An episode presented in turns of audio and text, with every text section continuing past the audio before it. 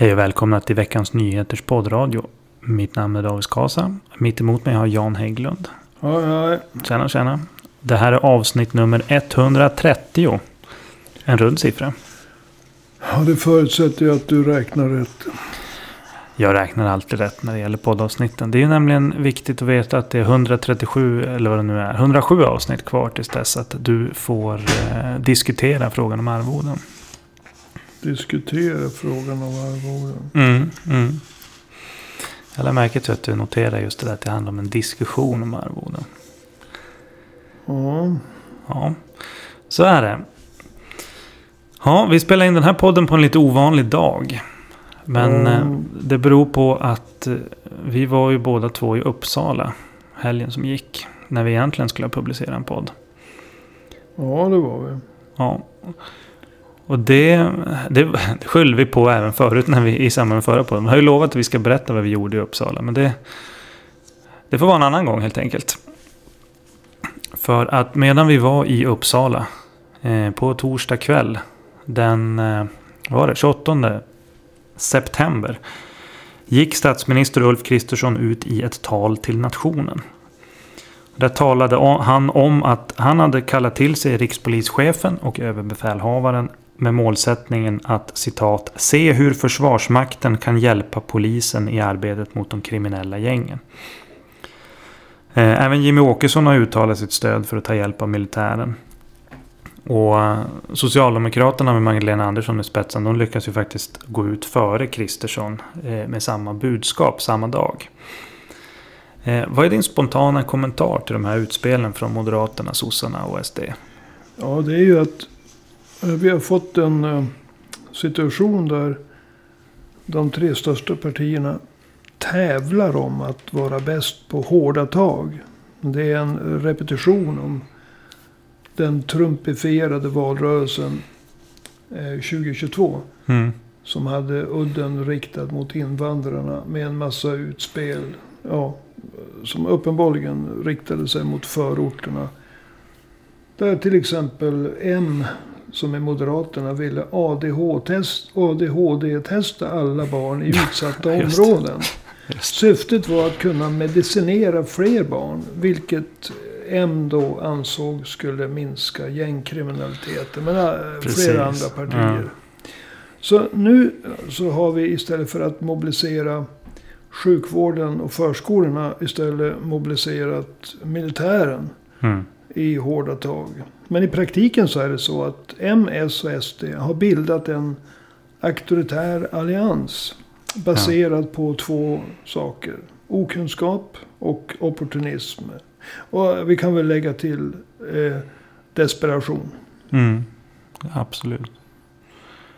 Alltså problem som har byggts upp under två, tre årtionden. Som de som vi ser nu. Mm. De kommer inte att kunna lösas genom någon quick fix. Eh, med hårda tag. Nej. Eh, varför tycker du att det är fel att skicka in militären? Alltså som koncept. Om du skulle argumentera lite mer för det. Ja, alltså låt oss gå tillbaka till påsken 2022. Mm. Då hände det någonting dramatiskt. På fyra dagar så skedde nio upplopp i sju städer. Och det som det finns eh, de värsta bilderna ifrån.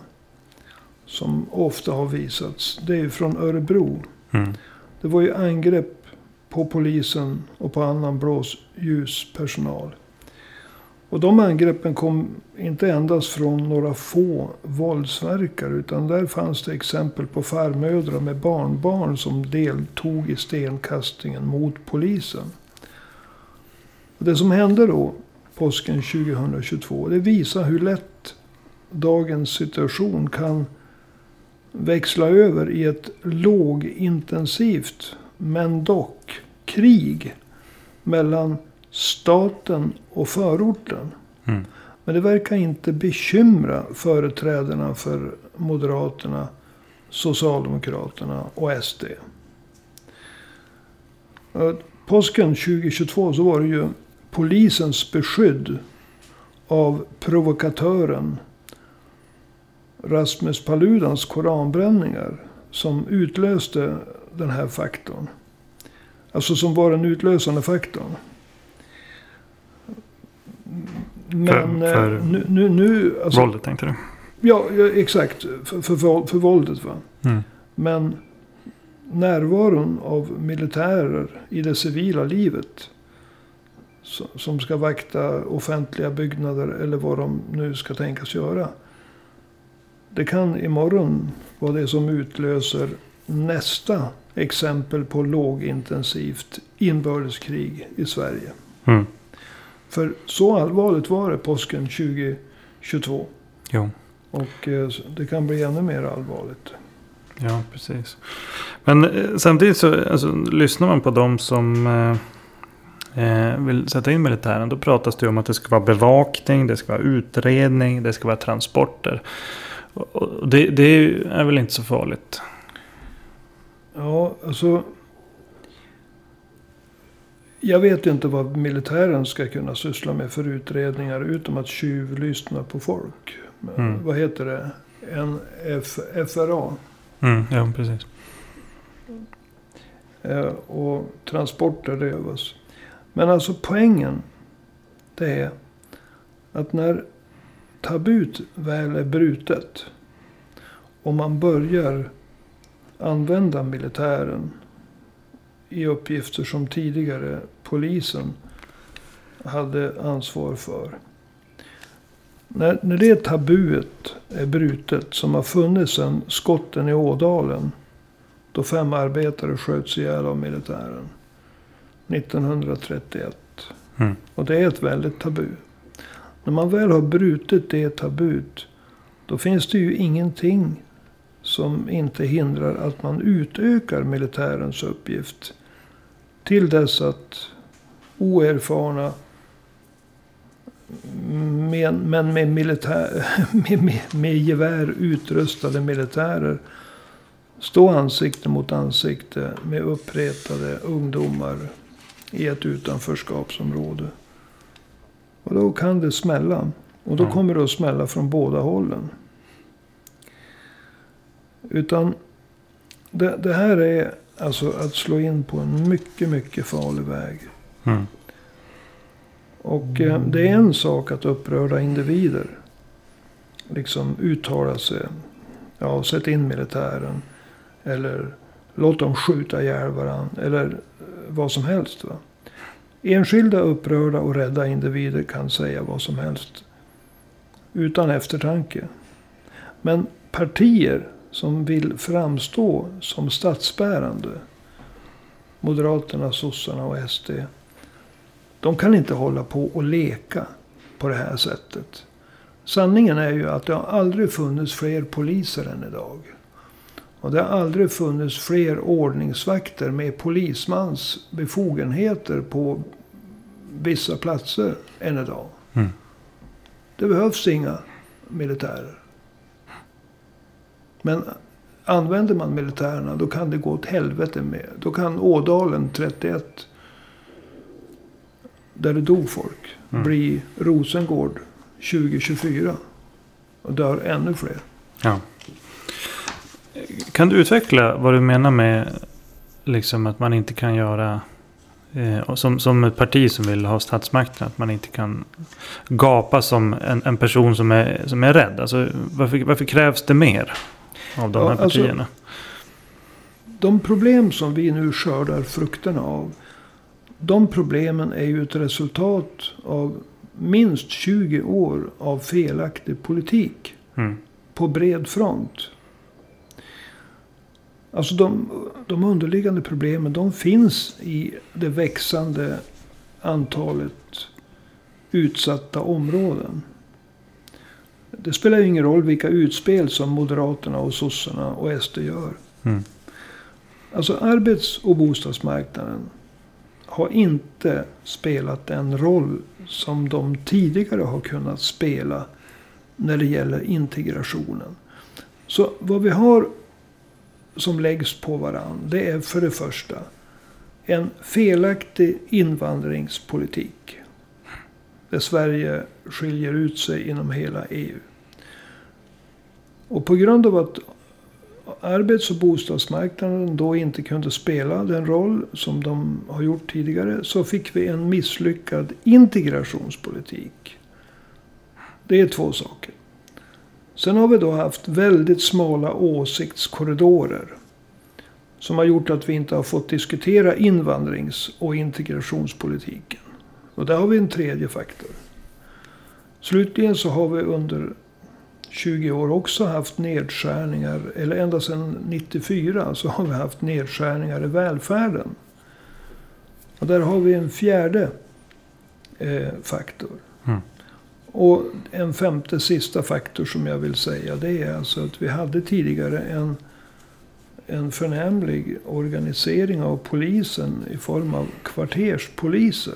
Någonting som byggdes upp under en tid då det fortfarande fanns ett väldigt, väldigt gediget förtroende för det politiska systemet och för, för myndigheterna. Mm. De här kvarterspoliserna var guld värda. Mm. Sen så rev polisen själva ner det systemet. Och det är den femte saken. Och när man har en sån här oerhörd barlast i form av 30 år. Det är 30 år av misslyckad politik. Att då tro att man kan ordna en quick fix genom att kalla in militären. Det är ju inte bara barnsligt. Det är ju farligt dumt. Jo.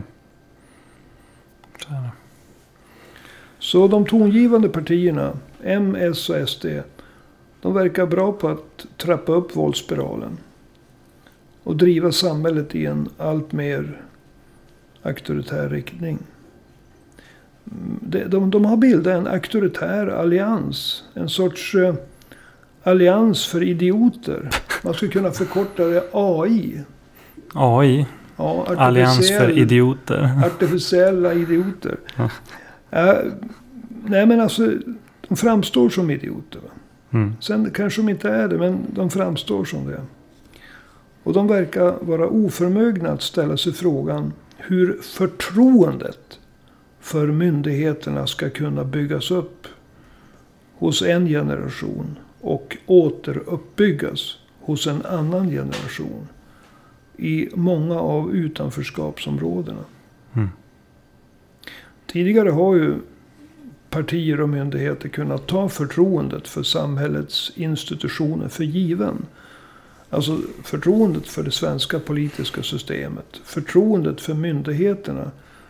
I alla internationella jämförelser. Mm. Var ju under så lång tid extremt stort i Sverige. Ja, Men det, det är, är, inte det idag mm. i många av utanförskapsområdena. Men myndigheterna och partierna. De lever kvar i den tiden då alla hade förtroende för dem. Mm. Ingen misstrodde dem. Jo. Och, och det är därför som de är så farliga. De här partierna och myndigheterna. De fattar inte den tid de lever i. Mm. Men vad, vad, tror du? Hur, hur, skulle gängkriminaliteten kunna stävjas? Ja, så låt mig börja och säga att eh, igen, alltså problem som byggts upp under en period på 20 till 30 år. Och det är verkligen så lång tid de kommer inte att kunna lösas. Alltså det finns ingen snabb lösning. Det är tyvärr mitt besked. Mm. Men sen måste man ju jobba alltså, för, för någonting.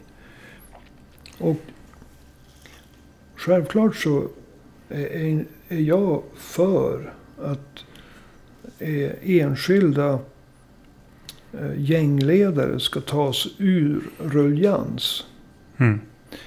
Men om vi fastnar lite grann för den här diskussionen om det, förebygga, det förebyggande arbetet. Så handlar det ju om att, jag, jag säger det igen, alltså bygga upp förtroendet hos vissa människor. Och återuppbygga förtroendet hos andra. Man måste dra in de här, eh, för, för, de här, det som kallas för eh, utsatta förorter. Folket där måste dras in i kampen för eh, välfärds-Sverige. Alltså, de måste kämpa för sin vårdcentral. Att den inte försvinner, utan blir Mm. bättre. De måste dras in i kampen för sina ungdomsgårdar. Att den inte läggs ner, utan byggs ut. Mm. De måste dras in i, i, kampen för att skol, skolkuratorer eh, och elevassistenter ska få vara kvar. Och att klasserna i skolan ska bli mindre. De måste vara med och kämpa för att personalen inte ska bli färre inom äldreomsorgen. Och att man ska ha hemspråk. Därför att när man är gammal, om man kommer från Iran och har lärt sig svenska. När man blir gammal och liksom, eh, då tappar man ju svenska språket. Man Mm. måste kämpa för att det ska vara tvåspråkig personal. Gärna fler än tvåspråkig för övrigt. Alltså själva det integration genom handling. Integration genom att kämpa för olika konkreta bitar i välfärden är någonting som kommer att vara helt avgörande. Mm. Sen när det gäller alltså myndigheterna och förtroende för myndigheterna så vi måste återuppbygga systemet med kvarterspoliser och, och fotpatrullerande pol- poliser. Mm. Som finns där. Och som gör sig förtjänt av föräldrarnas förtroende. Så att föräldrarna ser polisen som socialarbetare i uniform. Om man har misstankar om att ens barn, som man sa förr i tiden, är på glid. Det kan vara hasch, det kan vara stölder av mopeder eller vad det är. Mm. Ja, då kan man sätta stopp för det tidigt genom att man vänder sig till kvarterspolisen. Kvarterspolisen måste ha ett nära samarbete med ungdomsgården. Mm. Vi måste också ha integrationspoliser. Hur tänker du då? Ja, alltså i många områden så blandas ju boende från väldigt många länder. Och det leder till konflikter. Jag menar, vi pratar ofta om invandrare. Men vad är det som säger att personer från Afghanistan tycker bra om personer från Somalia? Mm. Ja, Eller ja. personer från Irak tycker om personer från ja, Saudiarabien. Mm. Ja, det är ju, bara inom Irak finns det ju tre religiösa grupper minst. Ja. Shia, sunni och kristna. Precis. Alltså, det, det krävs ju att polisen har kunskap om olika religioner, kultur, synen på ordningsmakten, Mm. om invandrarnas hemländer, om motsättningar invandrare emellan, om motsättningarna i hemländerna. Alltså ett, en politisk allmänbildning, en religiös allmänbildning som naturligtvis inte ingår i den vanliga eh, polisutbildningen. Mm. Alltså vi måste ha särskilda integrationspolitiker som kan... Poliser tänkte jag. Pol, poli, ja, gärna Integrationspolitiker. integrationspolitiker. Ja, men integrationspoliser som har en, en bred utblick. Och, och som kan så att säga gå före och skapa kontakter. Mm. Sen måste vi ha kvarterspoliser, fotpatrullerande poliser som bygger upp förtroendet. Va? Mm. Då kan man inte involvera de alltså boende i områdena på något sätt också? Ja, alltså det... Vi, när det var bilbränderna i Husby för tio år sedan. Det var faktiskt 2013. Mm. Då fanns det eldsjälar bland Husbyborna. Som var helt avgörande för att lugna ner situationen. Det var för tio år sedan. Idag så kanske det är nödvändigt att, att eh, nattvandrare, alltså personer som bryr sig om stadsdelen, får, får nattvandra i, i närvaro av eh, kvarterspoliser. Integrationspoliser. Men det är eh, liksom personer med en känsla för förorten. Jag höll på att säga orten. som, som känner folk. Mm. Som har ett automa en automatisk auktoritet. Som kan lugna ner situationer, som kan förebygga situationer. Som känner folk vid namn. Mm. Så att ett samarbete mellan kvarterspoliser och ungdomskårar. Kvarterspoliser och nattvandrare.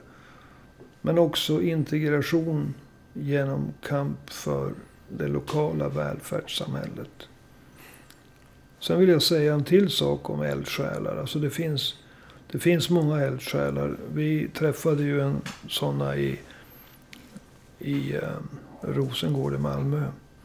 Det var ju en kille där som drev en MMA-klubb. Det är ju en kampsport. Mm. Multikampsport. Och alla tuffingar ville ju vara med. Mm. Men han såg ju inte bara till deras färdigheter som kampsportare. Utan han ställde ju också krav att de skulle sköta skolarbetet. Ja. Det gick inte att komma på en träning och glänsa om man hade skolkat från skolan en hel vecka. Mm. Alltså sådana människor måste det svenska samhället. Som är så förbannat välordnat med sina studieförbund. Som, som naturligtvis är bra. Ja. Men det, det går inte alltid att utse en ombudsman till allting. Nej, precis. Utan vi måste alltså ha lite... Det kan inte heller alltid vara den som har den formellt korrekta utbildningen. Nej, alltså... Utan en, eh, en som kan eh, träna ungdomar i MMA måste helt enkelt få det stöd som han eller hon förtjänar. För att kunna skapa den ungdomsgård som man skulle kunna kalla det här, fast det inte är en ungdomsgård. I den traditionella bemärkelsen. Det måste finnas en lokal, det måste finnas duschar, det måste finnas eh, toaletter. Det måste finnas... Eh, eh alltså, man tränar MMA här. Men, men det, på samma villkor som en ungdomsgård. När det gäller finansieringen. Fast med lite, så att säga, mer slack i, i eh, organisationen när det gäller tider och sånt där. Mm. Precis. Alltså man kan inte kanske köra 8 till 5 eller vad det nu kan vara. Utan, Ja. Nej, men det är inte alla som går på en ungdomsgård heller. nej, Alltså det är en viss typ av personer. ja. MMA och ungdom, ungdomsgården. Och det kan ju också vara en annan ungdomsgård. Det kan ju vara en ungdomsgård i form av att man mekar med bilar. Mm. Jo, precis. Gärna då inte stulna bilar. Va? Ja, ska de ju vara... Alltså det var Lag, ett skämt. Jag kunde inte låta bli. För att vi pratar så, om så mycket allvarliga saker. Mm. Ja, precis. Du, eh, mitt i allt allvaret här. Alltså vi börjar ju faktiskt närma oss slutet av det här. Just när det hade börjat bli så roligt. Ja, det, det är ju alltid så. Men du, du brukar ju få några slutord, lite final words. Så jag Ja. tänkte att du ska få det den här gången också.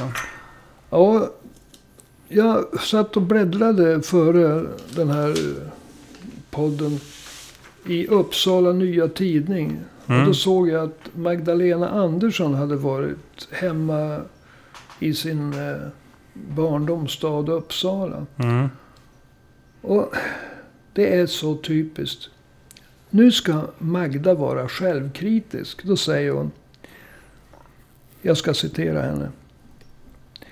Men det är uppenbart att vi inte hade ögonen på det så snabbt att det så snabbt kom ett tillflöde av nya unga in i de kriminella gängen. Mm. Och det där är typiskt bakvänt tänkande.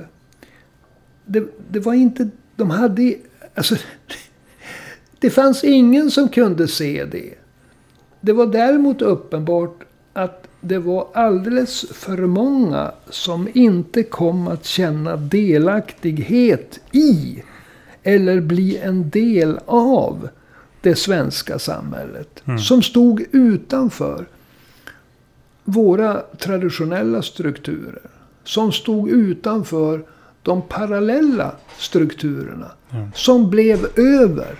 Mm. Och därför sökte sig. Eller blev uppsökta av de kriminella gängen. Ja, Alltså hon tänker fel. jo. Det gör hon. Men du, med de orden Så tänker jag att vi tar och rundar av här. För nu börjar det droppa in folk i lokalen där vi sitter och spelar Alltså, in. jag tyckte det lät som en skjutning. Precis, Det var smällde ett dåligt skämt, men okej. Ja, eh, lyckligtvis har vi inte så mycket sånt här i, i Umeå. Eh, men eh, du som har lyssnat på den här podden och tycker att de frågor vi tar upp är viktiga. Det första jag vill uppmana dig att göra det är att dela med dig av podden i sociala medier. Använder du Twitter eller X eller som det numera heter. Använder du Facebook eller Vad är X Instagram? för, vad är X för Ja, någonting? du, Elon Musk har ju bytt namn på Twitter så nu heter det Ja, X just det. Han köpte namnet för hur många miljarder som helst och sen bytte han. Det bästa han köpte var ett varumärke och det tänker han ta bort. Hur som helst.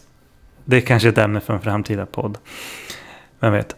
Eh, det tror jag inte. Men, men eh, dela med dig av podden i sociala medier. Oavsett om du använder Elon Musks sociala medier eller Facebook eller någonting annat. Eh, vi behöver fler lyssnare. Och tycker du att det här är bra så kan du bidra till att vi får fler lyssnare. Du kan också swisha ett bidrag. Inte till Jannes bensin eller diesel utan till att vi driver den här podden. Eh, då skickar du en slant till nummer 123 504 7105. Det är alltså 123 504 7105. Och så skriver du APK på...